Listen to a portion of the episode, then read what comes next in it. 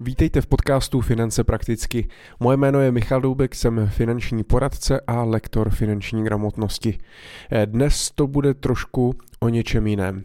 Já jsem před sedmi lety, v roce 2014, byl pozván na Eh, studentskou konferenci Symposium, tehdy to byl už čtvrtý ročník, konalo se to v Brně na eh, VUT, na podnikatelské fakultě a byly to dva dny eh, nabité informacemi, přednáškami, diskuzemi, právě o tématu podnikání, především pro studenty, případně pro začínající podnikatele.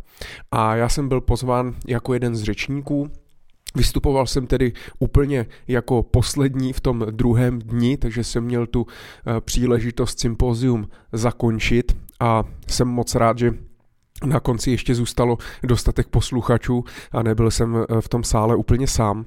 A já jsem dostal za téma povykládat eh, o něco o finanční gramotnosti, o finančních chybách v podnikání.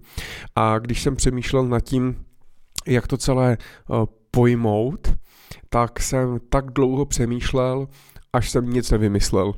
A řekl jsem si, když vlastně eh, já sám jsem ve svém podnikání na začátku udělal spoustu chyb, hlavně těch finančních, spoustu špatných rozhodnutí, proč to neukázat na tom vlastním příkladě. A tak jsem nevytvořil žádnou prezentaci, vlastně jsem se vůbec nepřipravoval, napsal jsem si pouze pár bodů a říkám, vezmu to z patra, vezmu to od srdce, tak jak jsem to cítil, tak jak jsem to prožil, tak ať je to autentické. No a kdo si z toho bude chtít něco vzít, tak si z toho snad něco vezme. Eh, já, eh, tu, ta přednáška už má vlastně sedm let, já jsem tehdy byl hm, chvíli, pár měsíců, tak jsem byl na volné noze, odešel jsem z jedné velké multilevelové struktury a hm, když jsem si to poslouchal eh, přednedávnem znovu, tak vlastně uh, souhlasím se vším, uh, co jsem tam řekl, protože jsem mluvil o nějakých základních principech právě v tom podnikání a o těch finančních chybách, které já sám jsem udělal a byl to jeden i z důvodů, proč jsem začal přednášet, začal dělat kurzy, semináře, abych uh, mladý, uh, mladým lidem ukázal, co nedělat a nemuseli zažít to, co já. Já už nebudu dál zdržovat, omlouvám se za uh, horší zvuk, protože samozřejmě bylo to nahrávané na eh, techniku před sedmi lety ve velkém, ve velkém sále. Eh, bylo to ještě několikrát komprimováno, než jsem se vůbec vlastně k tomu záznamu dostal, ale myslím si, že obsah je opravdu cený, tak to zkuste, pokud vás to bude bavit, tak budu rád a nebudu dál zdržovat, užijte si to. Já jsem dneska dostal od pořadatelky uh, úkol, abych vám něco povykládal o finanční gramotnosti, možná o nějakých, nějakých finančních nástrahách, které nejen v podnikání, ale i v průběhu celého života uh, na nás číhají. A rozhodl jsem se, že dneska to udělám bez, bez prezentace a povím vám, povím vám část mého vlastního příběhu, protože já jsem začal podnikat už v 18 letech a za tu dobu, co podnikám, tak jsem stihnul udělat úplně všechny finanční chyby, které jsem udělat mohl. A mně se to teda podařilo, já nevím, jestli to je, dodnes nevím, jestli to je smůla nebo štěstí, mně se to podařilo celkem rychle, protože zhruba za rok a tři čtvrtě eh, tak eh, jsem skončil zhruba minus milion a nebylo to, nebyla to úplně příjemná, příjemná zkušenost, docela drahá, drahá škola. Já bych se možná uh, zeptal, proč vůbec podnikáme, proč chcete podnikat. Určitě každý na to má nějaký svůj, svůj názor, svůj odpověď. Já jsem začal podnikat hlavně kvůli svobodě, mít možnost volby, rozhodnout se, jak se svým životem chci naložit. Chtěl jsem převzít zodpovědnost za svůj život a jak bude vypadat.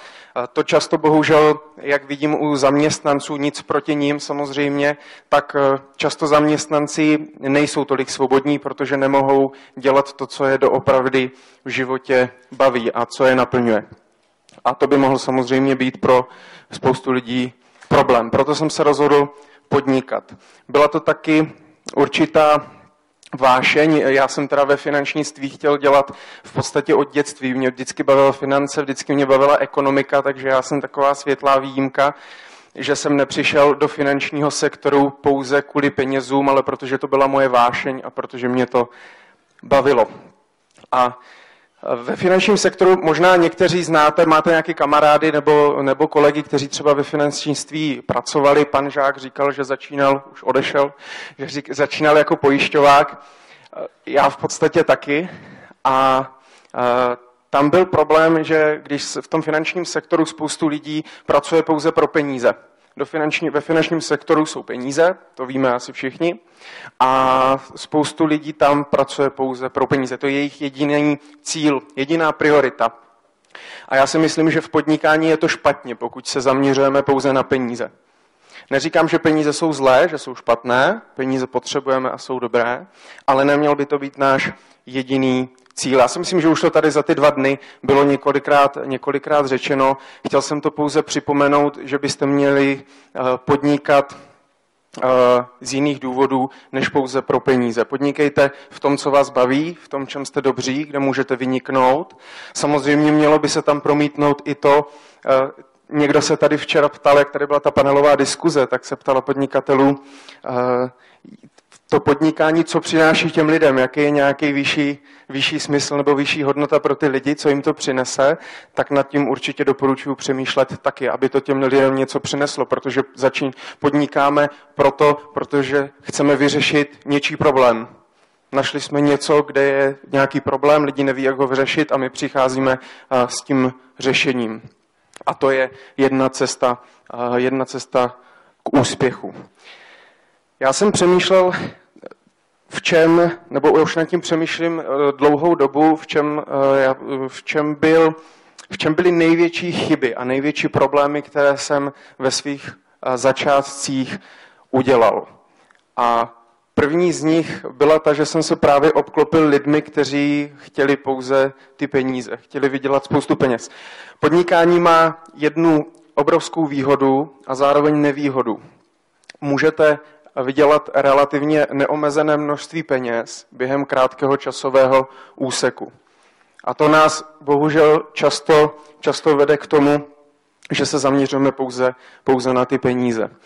A já když jsem začínal, já jsem teda v 18 jsem začal podnikat u jedné poradenské firmy, tam jsem si to vyzkoušel, nějak jsem si to ochytal, jak to funguje, zjistil jsem, že to není úplně ono, tak jsem skončil.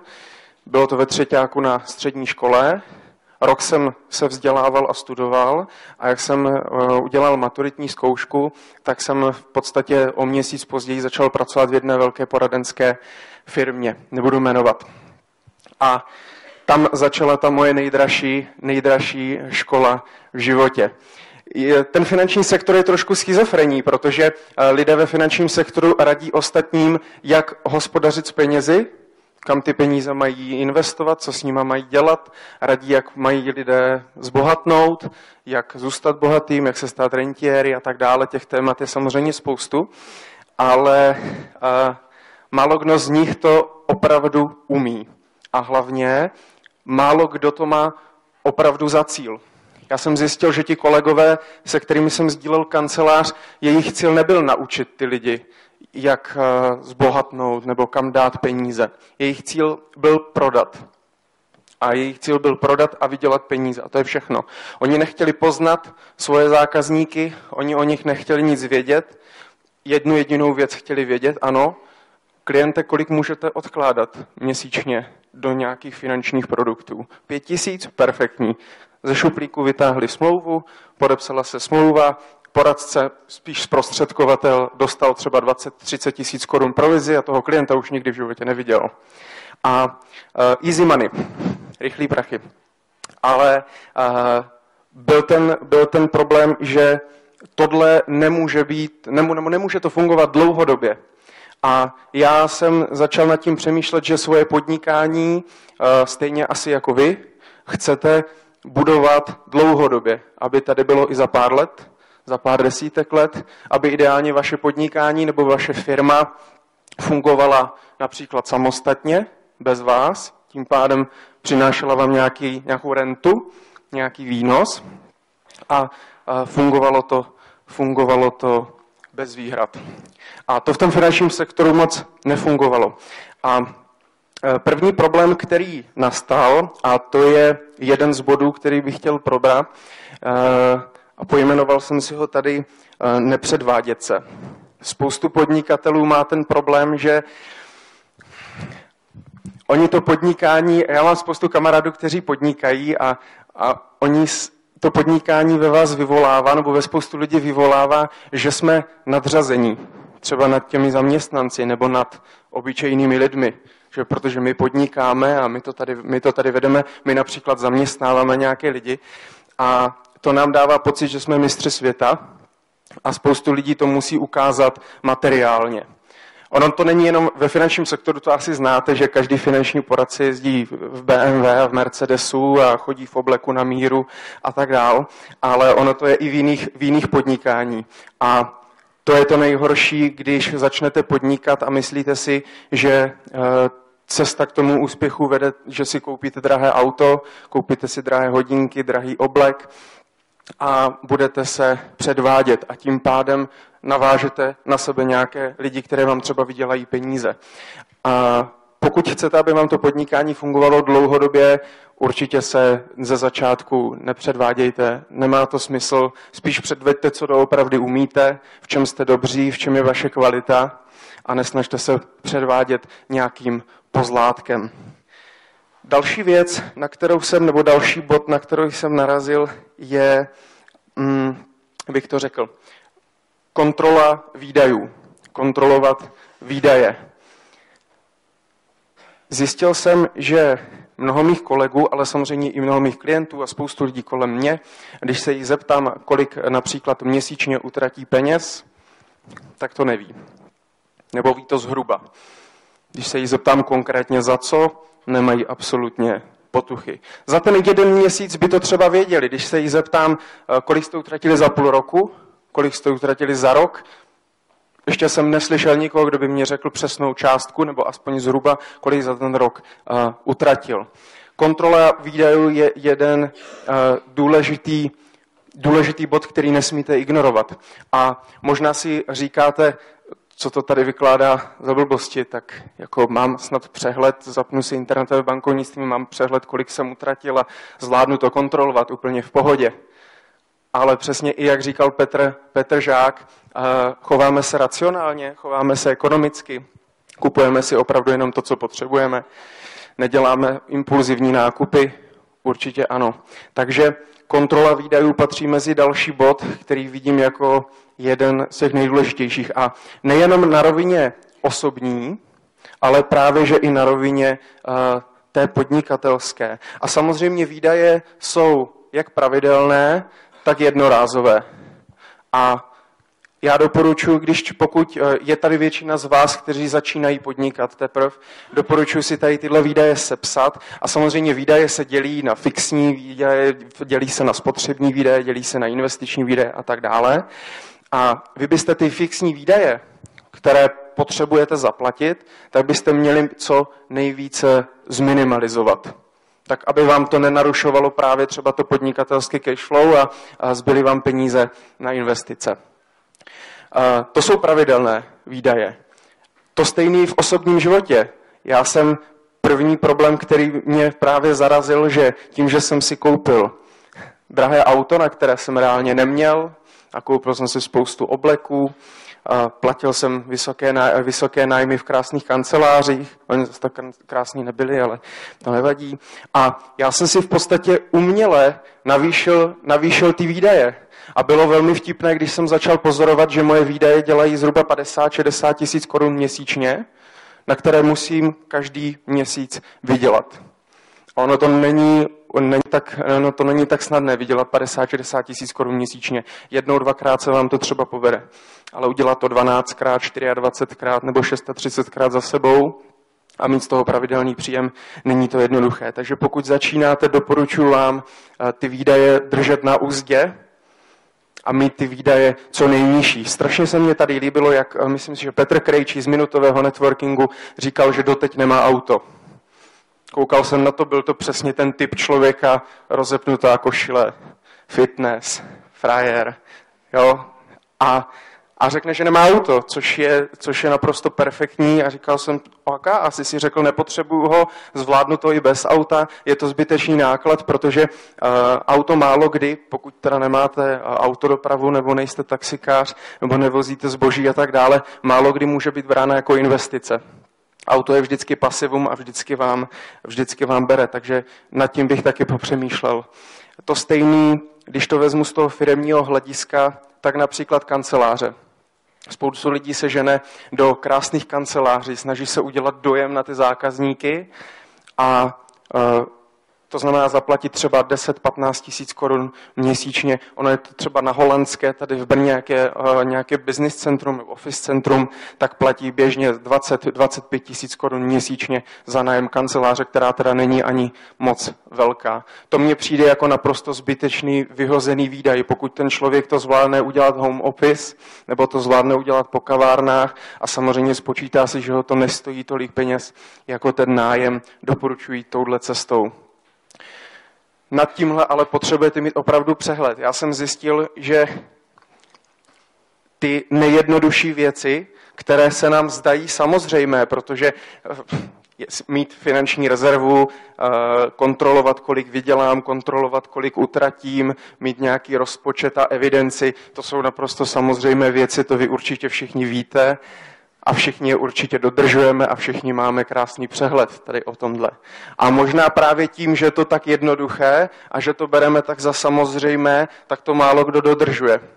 A pak v tom má hokej. A tomu může udělat problém eh, v tom cash flow a v tom budoucím úspěchu. Eh, kromě tady těchto jednorázových výdajů, které já si na začátku toho podnikání musím, musím snížit na co nejmín, tak jsou i jednorázové výdaje. A do toho právě patří, eh, jestli potřebuju nic proti Apple, ale jestli třeba potřebuju opravdu ten MacBook za 25 tisíc korun ke své práci, protože spoustu lidí si to kupuje pouze jako designovku. A to může být určitý druh pozlátka, že si člověk řekne, ano, tímhle já se odliším, budu mít MacBook. Ale samozřejmě MacBook samotný, hm, síla Apple je, když mám všechno od Apple. Takže si koupím telefon za 20 tisíc, MacBook za 25 tisíc, k tomu si koupím tablet, občas prezentuju, ukazuju nějaký prezentace, je to in. A najednou jste přišli třeba o 40-50 tisíc, které jste mohli investovat do vašeho podnikání, do vašeho rozvoje, do nějakých inovací. To mně přijde jako vyhozený, vyhozený peníz. A spoustu lidí to dělá dodnes. A já jsem to dělal, já jsem to dělal taky, nepřemýšlel jsem nad tím a utratil jsem za to spoustu a spoustu uh, peněz. Takže je potřeba, zopakuju to, co určitě víte, nad tímhle je potřeba přemýšlet každý den a nedělat impulzivní nákupy a snažit se být opravdu racionálně uvažující, když berete peníze a někam je vydáváte. Něco za to dostáváte. Takže kontrola výdajů. Další bod, který je s tím spojený, je rozpočet a evidence. Eh, pro spoustu lidí nudné téma, pro spoustu lidí nudná záležitost. Eh, někdo třeba si zkusil někdy zapisovat eh, měsíčně, ať už do počítače, nebo do mobilu, nebo na papír, kolik vlastně měsíčně teda utratí, jak to cash flow, ten finanční tok funguje v tom jeho rozpočtu. Někomu to vydrželo 14 dní, někomu to vydrželo dva měsíce, někomu, někdo byl velmi úspěšný a vydržel mu to rok. Já znám, mám nebo mám jednoho klienta, on je teda účetní a daňový poradce, takže to má možná v krvi a ten mě říkal, že si s manželkou zapisuje všechny výdaje a všechny příjmy a všechny útraty od roku 1996 a nevynechali žádný měsíc. A viděl jsem to, pak mě to poslal. Měl to v Excelu, seřazený prostě tabulka vedle tabulky, já jsem na to koukal, říkal jsem si, velká poklona, velký respekt. A měl přesně přehled o tom, jak mu to cashflow funguje, kam ty peníze odchází, protože vy musíte vědět, odkud přichází, kam odchází, eh, kam odejdou, tak co tam ty peníze dělají, jestli ty peníze nemůžou fungovat pro vás například efektivněji. To znamená, vytvořte si rozpočet a evidenci. Spoustu, pokud to vztáhnu eh, na ten firemní nebo na ten na ten firmní svět, nebo eh, lidi třeba OSVČ, co podnikají jako freelanceri a podobně, tak eh, problém je, že si absolutně neevidují stav toho cash flow. To znamená, neevidují si například, kolik jim za půl roku nebo za rok to podnikání vydělalo, kolik museli samozřejmě odvést na daní sociální zdravotní, kolik museli investovat do podnikání, jestli jim to něco přineslo, kolik utratili za svoje osobní věci a podobně. Málo který podnikatel tady tuhle evidenci si opravdu dlouhodobě vede. Ale vy jako majitel svého podnikání nebo své firmy musíte mít o tomhle přehled. A prosím vás, nestačí mít jenom dobrou účetní nebo daňového poradce, který to udělá za vás, protože když jsem se ptal podnikatelů právě že na oblast účetnictví, tak eh, mě to, eh, řekli mě, že to ten, bývá to ten největší problém, že si našli například špatnou nebo špatného účetního, který někde něco zapomněl, neměl přehled, eh, nebo byl velmi drahý taky a nefungovalo to. Ten majitel firmy, vy jako majitelé firmy musíte mít přehled o tom, co se v té firmě děje. A ať vás to, bohužel, možná pro někoho, ať vás to baví nebo ne. Vy musíte mít přehled, jak ty peníze jdou, kam ty peníze odcházejí a co se s nimi dělá. To prostě nejde, eh, nejde, se tomu, nejde se tomu vyhnout, aby to fungovalo. To znamená, rozpočet vám ukáže přesně eh, ty trhliny, ty díry, kam ty peníze utíkají. A jeden taková, jedna taková věc, eh, my jsme se tady bavili s Honzou o, o krizi, že? A spoustu firm v krizi eh, zjistili, že nemají peníze, že najednou jim chybí peníze. A oni třeba fungovali, protože samozřejmě celou dobu, třeba od roku 2002-2003, tak byla konjunktura a letělo to nahoru. Úplně všechno. Všechno prosperovalo a ekonomika se přehřívala. A oni najednou, jak přišel ten bod té krize, tak zjistili, že nemají peníze a že spoustu věcí vyhazovali z okna a najednou začali přicházet na to, že jim pomaličku takovýma malinkýma cestičkama, tak z té firmy, tak jako utíkaly ty peníze někam, někam pryč, které mohli použít. Strašný problém je, a, a to vás hodně upozorňuju, nechte se oslepit tím, když se daří. Protože když se daří a chodí, chodí zakázky, všechno funguje, klienti chodí, máme příjem, vydělává to, rosteme a tak dál, tak má člověk pocit, že to takhle bude na pořád a že vlastně horší doby, horší doby nepřijdou a zvyšuje to, protože s jídlem roste chuť, tak to zvyšuje ten apetit. Teď jsme měli super zakázku, tak to můžeme utratit. Můžeme vybrat peníze z té firmy, můžeme si něco koupit, můžeme tam to a ono to teď poroste na furt, nám už, to už je to jedno, všem koupíme Macbooky a všude koupíme všechno a tak dál. A to je špatně. Bavil jsem se se svým, eh, se svým budoucím tchánem, který podniká eh, v oboru textilí, vyrábí záclony a závěsy a tak dále. A přesně mě tady tohle popisoval. Ta firma rostla neustále do roku 2008. A nikdo, absolutně nikdo neměl vlastně ani si neříkali, kam ty peníze jdou a jestli ty peníze jdou správně, protože od těch zákazníků chodili a vždycky na těch účtech ty peníze byly, nějaké provozní úvěry se splácely, tak proč by to někdo kontroloval, jestli všechno je opravdu efektivní. Nikdo to nekontroloval. Najednou v roce 2008, bum, zářez a přestali mít peníze zašli si říkat, ty brďo, a samozřejmě nechtěli tou cestou, že by třeba vyházeli 200 nebo 300 zaměstnanců, aby ti lidé přišli o práci, protože to si myslím, že je vždycky až ta krajní, krajní možnost, ale dá se šetřit právě na nějakých těch provozních výdajích. A oni třeba zjistili to, že je to taková blbost, ale oni třeba zjistili, že měli spoustu počítačů a nevypínali je tady tím režimem standby a že jim to najednou, ono, když pak se zvyšuje ten počet těch zařízení, eh, tak zjistili, že utratili desetitisíce za elektřinu ročně jenom proto, že to nikdo nevypnul. Nebo že mají mraky tiskáren, každou tiskárnu mají jinou a že ty náplně do těch tiskáren jsou docela drahé a zjistili, že kdyby to outsourcovali přes nějaké kopicentrum, tak ušetří spoustu peněz. A to jsou přesně ty maličké cestičky, kde ty peníze potom mohou utíkat. A když si na to dáte pozor a zaměříte se už na tom při začátcích v tom podnikání, tak se vám právě nikdy nestane, že byste s tím měli problém, že byste to někdy řešili. Nikdy se do té situace nedostanete. A štěstí přeje připraveným. Další bod, který tu mám, a už jsem ho zmínil, je finanční rezerva. Je vás tu docela dost, takže nemůžu se zeptat, kdo z vás finanční rezervu má nebo nemá, ale finanční rezerva je základním pilířem e, úplně všeho. Jak chodu domácnosti, tak e, chodu firmy. Každý člověk by měl mít, nebo každá i firma by měla mít bezpečnostní polštář. To je přesně ten důvod, protože můžou přijít ty zlé časy a pokud nebudu mít žádnou finanční rezervu, tak se stane to, že budu muset třeba svoje podnikání zavřít, budu muset propustit zaměstnance a nastane, nastane útlum.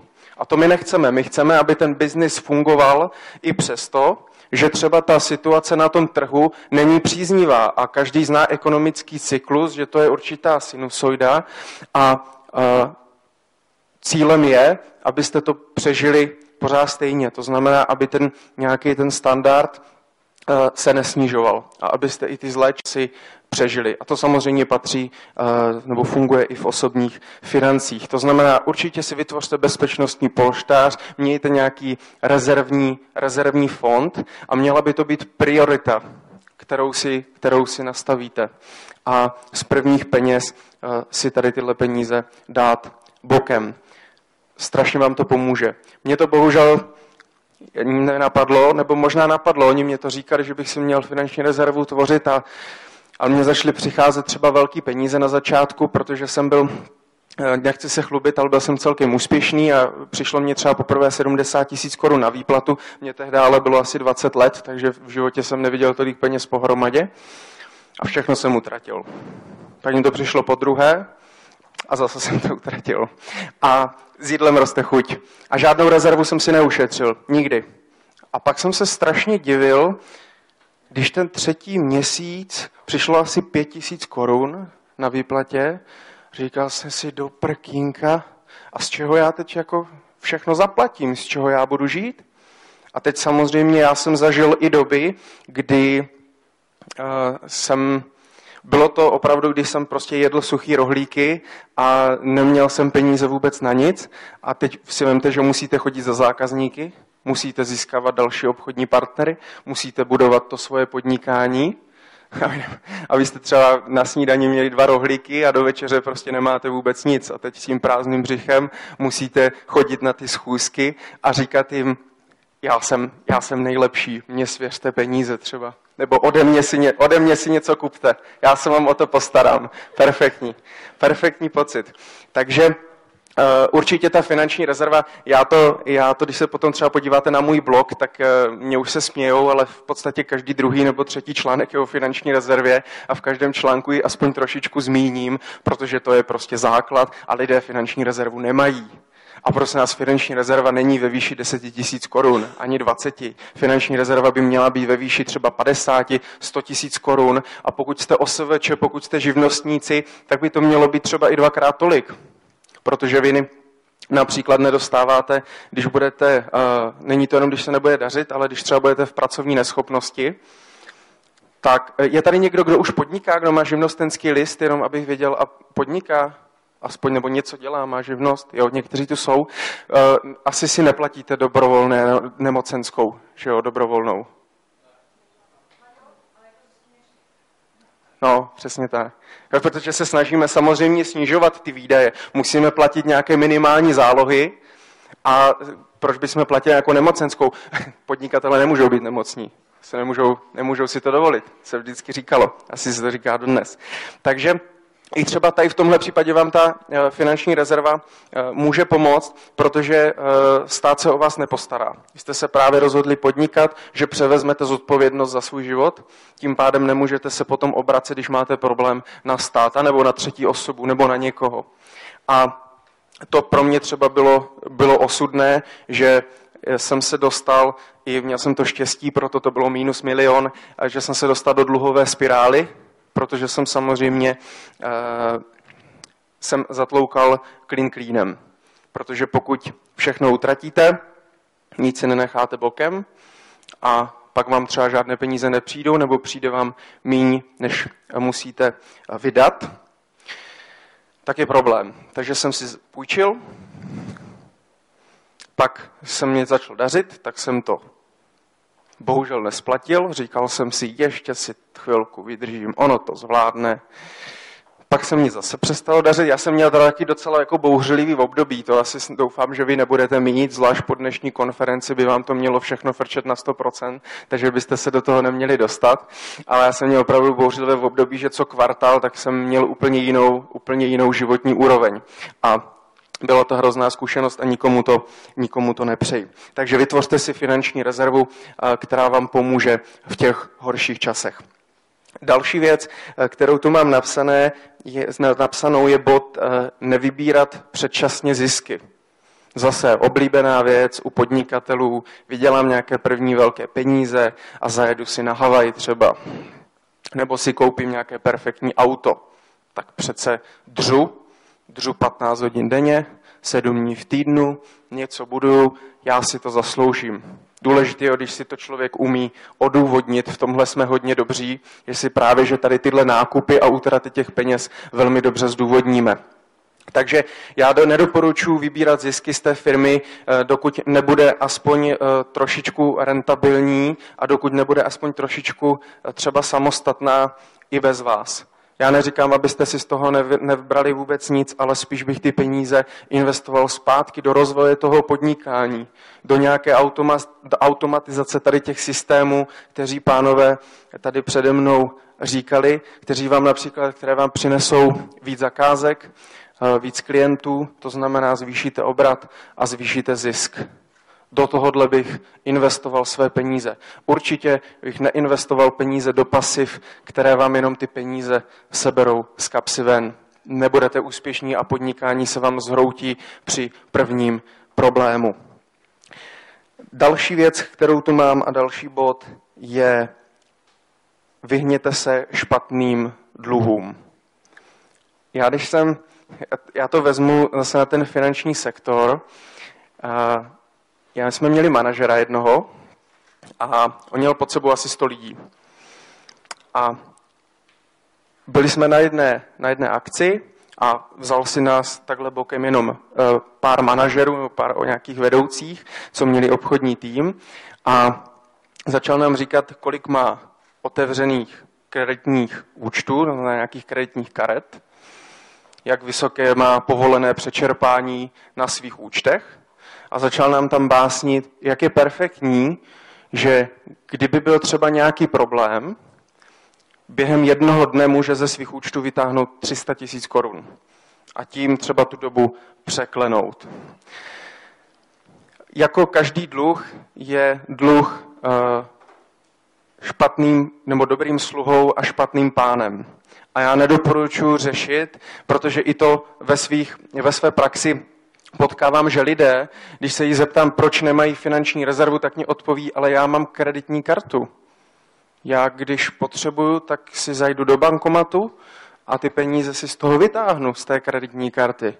A já říkám, to je super věc, a co když se vám to tam potom nepodaří vrátit? To se mně podaří vždycky.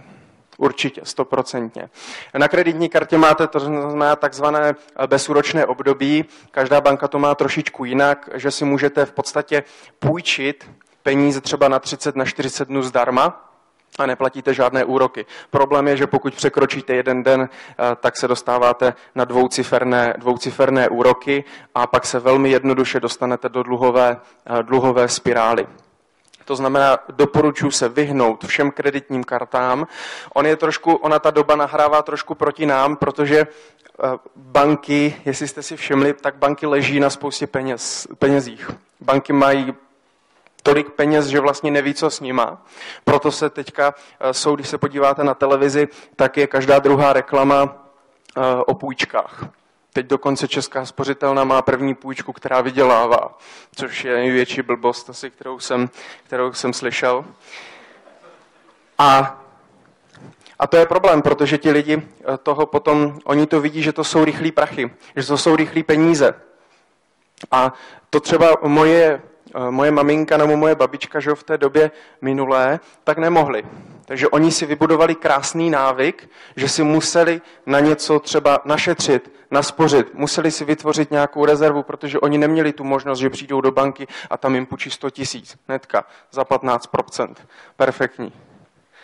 Takže vyhněte se kreditním kartám, vyhněte se kontokorentům, prosím já bych to rozstříhal, absolutně vůbec bych se s těmi bankéři nebavil. Doporučuji využívat třeba na začátku banky, které jsou nízkonákladové, jako je třeba Airbank, Equibank a tak dál, eh, protože oni nemají kontokorenty a kreditky zatím. Oni počují pouze spotřebitelské úvěry, takže tím byste se mohli eh, tomu trošku vyhnout ale tady těmhle dluhům se vyhněte. To znamená, vytvořte si rezervu, vykašlete se na, na jakékoliv dluhy, které vám nepomůžou. A je samozřejmě krásná poučka, eh, vy můžete použít nějaký efekt finanční páky, když si půjčíte cizí peníze za nějaký úrok a vy jste schopni ty peníze někam investovat a vydělají vám víc, než je ten úrok. Tím pádem jste si v podstatě půjčili zadarmo a je to bez problému. Ale pozor, vždy je to s určitou mírou toho rizika. Vy musíte předpokládat, že se vám to nemusí podařit, ta investice. Může to být třeba investice do podnikání. Nám pořád ti manažeři říkali, kupte si, kupte si ten Mercedes, kupte si to BMW, je tam RPSN, což je roční procentní sazba nákladů pouze 10%, kupte si to na splátky a když budete v tom BMW, no tak budete nahánět další ovečky do vašeho, do vašeho týmu a tím pádem vám to auto, na to auto vydělá. Málo komu se to podařilo, protože na auto, někteří ano, někteří na to auto přišli, ale je to totální blbost. Většina lidí se zadlužila a platí ten leasing dodnes. Já jsem měl třeba to štěstí, že jsem si půjčil asi půl milionu korun na auto, Reálně jsem na to neměl a měl jsem to obrovský štěstí, že mě to strašně fascinuje. Já jsem byl vždycky velmi racionální a logicky uvažující člověk a říkal jsem si, že do tady té situace se nikdy nemůžu dostat. Říkal jsem si, to přece není, není možné, abych byl tak blbej, abych se do té situace dostal. A já jsem si šel pro to auto, on je to teda příběh na díl, trošku ho zkrátím, šel jsem si pro to auto a zamiloval jsem se do něho. Bylo nádherný, bylo úplně úžasný, mě bylo čerstvých 21, měl jsem jezdit v autě za půl milionu, uh, interiér v kůži, 3 litr šestiválec, 240 koní a říkal jsem si, ty vole, to budu frajer, to bude perfektní. A teď říkám, no jo, a teď říkám tomu, tomu obchodníkovi, ale vy jste mě psal, že ta splátka je asi 9, 9 tisíc měsíčně já 9 tisíc měsíčně asi nemůžu dávat. To nevadí, tak to můžete natáhnout. Nemusíte si ten leasing brát jenom na tři roky. My můžeme, my vám poskytneme leasing až na sedm let. A já říkám, no to je perfektní. Jaká bude splátka? Pouze 4 tisíce korun měsíčně. Říkám, 4 tisíce, mhm, ne, že bych si to propočítal, nebo bych se podíval do svého rozpočtu a do svých výdajů a řekl jsem si, ano, mám na to, moje cash flow je v pořádku, 4 tisíce korun můžu dávat. Beru. Ne, 4 tisíce, říkal jsem si 4, raz, dva, tři, čtyři. Jo, to je v pohodě, to můžu. Kam dobře. Tak jsem si to auto koupil, měl jsem tu smůlu, že jsem ještě musel dát nějakou akontaci, na kterou jsem si opět půjčil. Tady to byla kybelbost. Vzal jsem si spotřebitelský úvěr od České spořitelny za úrok 17% ročně, abych zaplatil 70 tisíc akontaci na to auto, abych se ho vůbec mohl odvést. Teď už ten prodejce těm poradcům nabízí auto bez akontace, protože ví, že oni žádnou akontaci jako nemají, že prostě ti lidi nemají prachy. A jednoduše. Tak jsem říkal perfektní a já jsem byl tak zaslepený tím autem, že jsem podepsal tu úvěrovou smlouvu, nechal jsem mi přečíst svého manažera, ten říkal, jo, dobrý, v pohodě, v klidu, projel to, jasně, může být. Já jsem odjel s autem domů, byl jsem spokojený, no a příští měsíc přišla složenka, přišla složenka na 6400 korun. Já říkám, do prkínka, teď říkal čtyři, nebo neříkal? A teď jsem říkal, no šest, šest a půl už jako to už je dost, to už asi ne. Tak jsem tam volala, no jo, ale vy v té splátce to máte i pojištění. Já říkám, pojištění, moment, počkej, 6400 děleno 4, minus 4000, to je 2400 krát 12. Já říkám, prosím vás, to pojištění stojí 30 tisíc korun ročně? Já jsem si kupoval Ferrari, ale mimochodem na, na, mimochodem na Mimochodem teďka kolega dělal povinné ručení na, tak pro zajímavost, na Maserati Gran Turismo a stojí asi 150 tisíc korun ročně, kdybyste někdo chtěl koupit třeba takový auto z první zisku třeba. Tak ono to není jenom o té, o té koupi. A teď jsem, teď říkám, do prčic 6400, no, tak dobře. A mě vůbec třeba nenapadlo, já jsem si vůbec nespočítal, protože to bylo moje první auto, já byl zaslepený, vůbec jsem si teda nespočítal, jestli na to mám. Pak jsem třeba zjistil, že kupoval jsem si to auto v říjnu a zjistil jsem, že v listopadu budu muset přezout. Že na letních jezdit se nemůže podle nějaké vyhlášky od 1. listopadu. No a on mě prodal ale auto s 19 palcovými koly a 19-palcová guma eh, nestojí, nestojí tolik jako eh, guma třeba na Škodu Felicii. A tak jsem začal zjišťovat, jestli se to teda dá sehnat nějak a tak dále. Zjistil jsem, že tak jsem dal další asi uh, několik tisíc, samozřejmě, jsem asi 20 uh, za, za ty gumy. To jsem si, na to jsem si taky půjčil. A protože přece to auto nebudu prodávat, že potom to je blbost, jsem si koupil měsíc, zjistím, že na něho nemám, tak ho nebudu prodávat. No, pak mě nenapadlo ale, že uh, budu muset tankovat do toho auta ještě něco. Na mě to auto začalo strašně bavit, protože to byl sporták, který tak jako docela dost papal toho benzínu, takže jsem třeba začal jezdit a projezdil jsem třeba 15 tisíc měsíčně pouze na benzínu. No a když si samozřejmě sečtete 6,5 tisíce korun splátka, 15 tisíc na benzínu, pak nějaký servisy, opravy a tak dále, něco, co jsem tam chtěl vytunit a tak dále. Pak jsem si k tomu samozřejmě přičetl, a začne, jsme u těch výdajů, přičetl jsem si uh, nájem uh, mýho bytu, Přičetl jsem si nájem kanceláře, který jsem musel platit i za moje lidi, protože moji lidi neměli prachy na to, aby, mě, aby platili ten nájem kanceláře, jak jsem musel platit za ně. Teď uh, to není váš případ samozřejmě, ale my jsme každý měsíc třeba měli tři, čtyři akce perfektní, které ideálně eh, nebyly například do 150 km od Brna, většinou to bylo dál. A Eh, takže jsem furt jezdil jak idiot a samozřejmě třeba jenom, to jsem si z toho dělal legraci, že opravdu jenom za auto a za bydlení, eh, tak jsem dal zhruba nějakých 30, eh, 35 tisíc korun. Byl jsem takový ignorant, že jsem byl takový frajer, říkal jsem si, protože když se dařilo, tak jsem třeba, tuž nebo takhle, zeptám se, tuší někdo, jaký má výdaje za jídlo měsíčně? Pět tisíc? Je tady někdo, kdo má víc než 5 tisíc korun měsíčně za jídlo? Já jsem takový debil, že jsem utratil v průměru asi 15 tisíc korun měsíčně za jídlo. Jsem manažer. jsem manažer, přece si nebudu vařit doma. Uchojí do restaurací, mám fungující firmu, mám tým 15 lidí, ty makají jako šroubci, aspoň jsem si to podle Excelové tabulky myslel.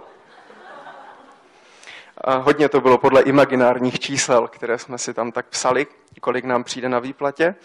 A, tím vzniklo, že jsem měl samozřejmě víc výdajů, než jsem byl schopen vydělat a jenže když si člověk na tady ten životní standard zvykne, tak je strašný problém ho opustit. Strašný, strašný problém. A v člověku to potom samozřejmě vznikají další návyky, které pokračují eh, tady v téhle blbosti a tady v téhle eh, zaslepenosti asi takhle jsem skončil, jak jsme na to časově, už konec. A, a, takže to byl v krátkosti můj příběh, jak jsem skončil asi minus mega, stihl jsem to za rok a tři čtvrtě, potom jsem odešel, vytvořil jsem si, řekl jsem si, že si vytvořím vlastní poradenskou praxi, že je na čase budovat svoje vlastní jméno, svou vlastní značku. A je strašně náročný samozřejmě eh, pro najmoucí kancelář začít budovat svou značku a mít za zadama minus mega. Samozřejmě ti klienti za mnou chodili a já jsem potřeboval vydělat. Já jsem nemohl od těch klientů odejít a nic si nevydělat. A je to strašně náročný, protože potom se právě z toho podnikání stává pomaličku to otroctví, kdy vy neděláte podnikání, protože vás baví, mě to nebavilo. Já jsem netěšil jsem se, každý ráno jsem vstal a strašně moc jsem se netěšil do práce. A jenom z toho důvodu, jsem věděl, že to musím splatit. Takže když to zhrnu, tak nepředvádějte se, nebuďte tak blbí jako já, je to opravdu zbytečné. A vytvořte si nějaký rozpočet a evidenci, takže evidujte si veškeré příjmy, evidujte si veškeré výdaje, a tím pádem vám vyjde to výsledný cash flow, tedy finanční tok, jak ty peníze vlastně proudí a jak s nimi hospodaříte. Dělejte si nějaké reporty, pokud vás to nebaví, najděte si v tom nějaký systém, který vás, který vás bavit bude. Zkuste si v tom zálibu najít. Já jsem si začal, eh, před rokem jsem si začal zapisovat opravdu poctivě. První 14 dní mě to bavilo strašně, protože jsem byl na sebe pišnej, že jsem se k tomu dokopal. Druhý, třetí měsíc byl nejhorší. To byl takový, ježišmarja, zase to musím zapsat a zase musím udělat nějaký report. A teď už dokončuju, teď budu mít rok, začal jsem v lednu a zašlo mě to strašně bavit. A, ale mě to nestojí ani moc času. Já si vždycky na konci měsíce si sednu, já si to zapis, zapisuju si to do mobilu, nemám ani aplikaci, protože mám tlačítkovou Nokia, takže tam píšu do nějakého, do nějakých poznámek, nebo co to je. Pak vezmu kalkulačku, sečtu to, v eh, Excelu v počítači mám tabulku a tam mě, vydaje, tam mě prostě mám to rozdělený podle kategorií. Když budete chtít, tak vám to samozřejmě můžu poslat na e-mail, je to naprosto jednoduché a vím přesně, co se s těma penězma děje a můžu nad tím přemýšlet a když vidím, že jsem někde ujel, dělám si pak ještě, já jsem teda uchylný na grafy a tak dále, tak eh, dělám si různý grafy, kde jsem třeba ujel a snažím se tím právě reflektovat a učit se, eh, kde jsem udělal tu chybu, tak abych ji znovu neudělal. Kontrolujte výdaje, jak osobní, tak firemní. Neutrácejte, nedělejte zbytečné jednorázové výdaje. Většinou třeba, když budete kupovat něco do firmy, kupujte to eh, z nějakých těch zisků, nekupujte to z vlastních, z vlastních peněz. Eh, vytvořte si finanční rezervu, nevybírejte dřív zisky, než to bude opravdu vhodné a než, než ta firma bude fungovat. Vyhněte se špatným dluhům a nezadlužujte se. Tím bych to asi zakončil. Děkuji za pozornost. Thank you.